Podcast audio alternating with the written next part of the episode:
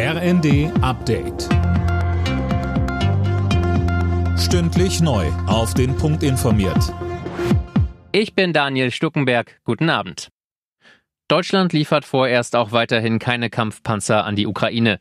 Der neue Verteidigungsminister Pistorius will zwar die Leopardbestände prüfen lassen, in Sachen Lieferung müsse man sich aber noch weiter abstimmen. Dieses Zögern kritisieren einige Verbündete und auch die FDP-Verteidigungsexpertin Marie-Agnes Strack-Zimmermann sagte uns, Schlagen wir Dinge vor und die anderen haben eine Gelegenheit, uns zu folgen oder wartet Deutschland, wartet das Bundeskanzleramt immer, bis eine Lage eingetreten ist, wo es eigentlich nicht mehr anders reagieren kann als. Und dann bleibt natürlich hängen, dass die Deutschen sich einen schlanken Fuß machen, dass sie zögerlich sind. Aber Kommunikation ist sowieso in den letzten Monaten stark unter die Räder gekommen.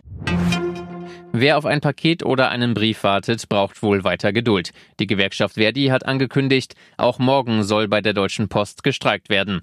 Gestern und heute hätten bereits gut 16.700 Beschäftigte die Arbeit niedergelegt, so die Post. Zu Beginn der Grünen Woche in Berlin haben der BUND und der Paritätische Gesamtverband eine Ernährungswende gefordert. So müssten etwa die Tierbestände langfristig halbiert werden, hieß es. Bei der Eröffnung der Messe war heute auch Landwirtschaftsminister Özdemir dabei. In der ARD verteidigte er seine Pläne für ein staatliches Tierwohl-Label für Schweinefleisch. Der Versuch der Union, dieses Projekt zum Scheitern zu bringen, hat keine Chance. Ich habe die Mehrheit der Verbraucherinnen und Verbraucher hinter mir. Ich habe die Mehrheit der Bäuerinnen und Bauern hinter mir. Die lechzen geradezu danach, dass es jetzt endlich mal vorangibt, dass ihre Leistung anerkannt wird durch ein Label.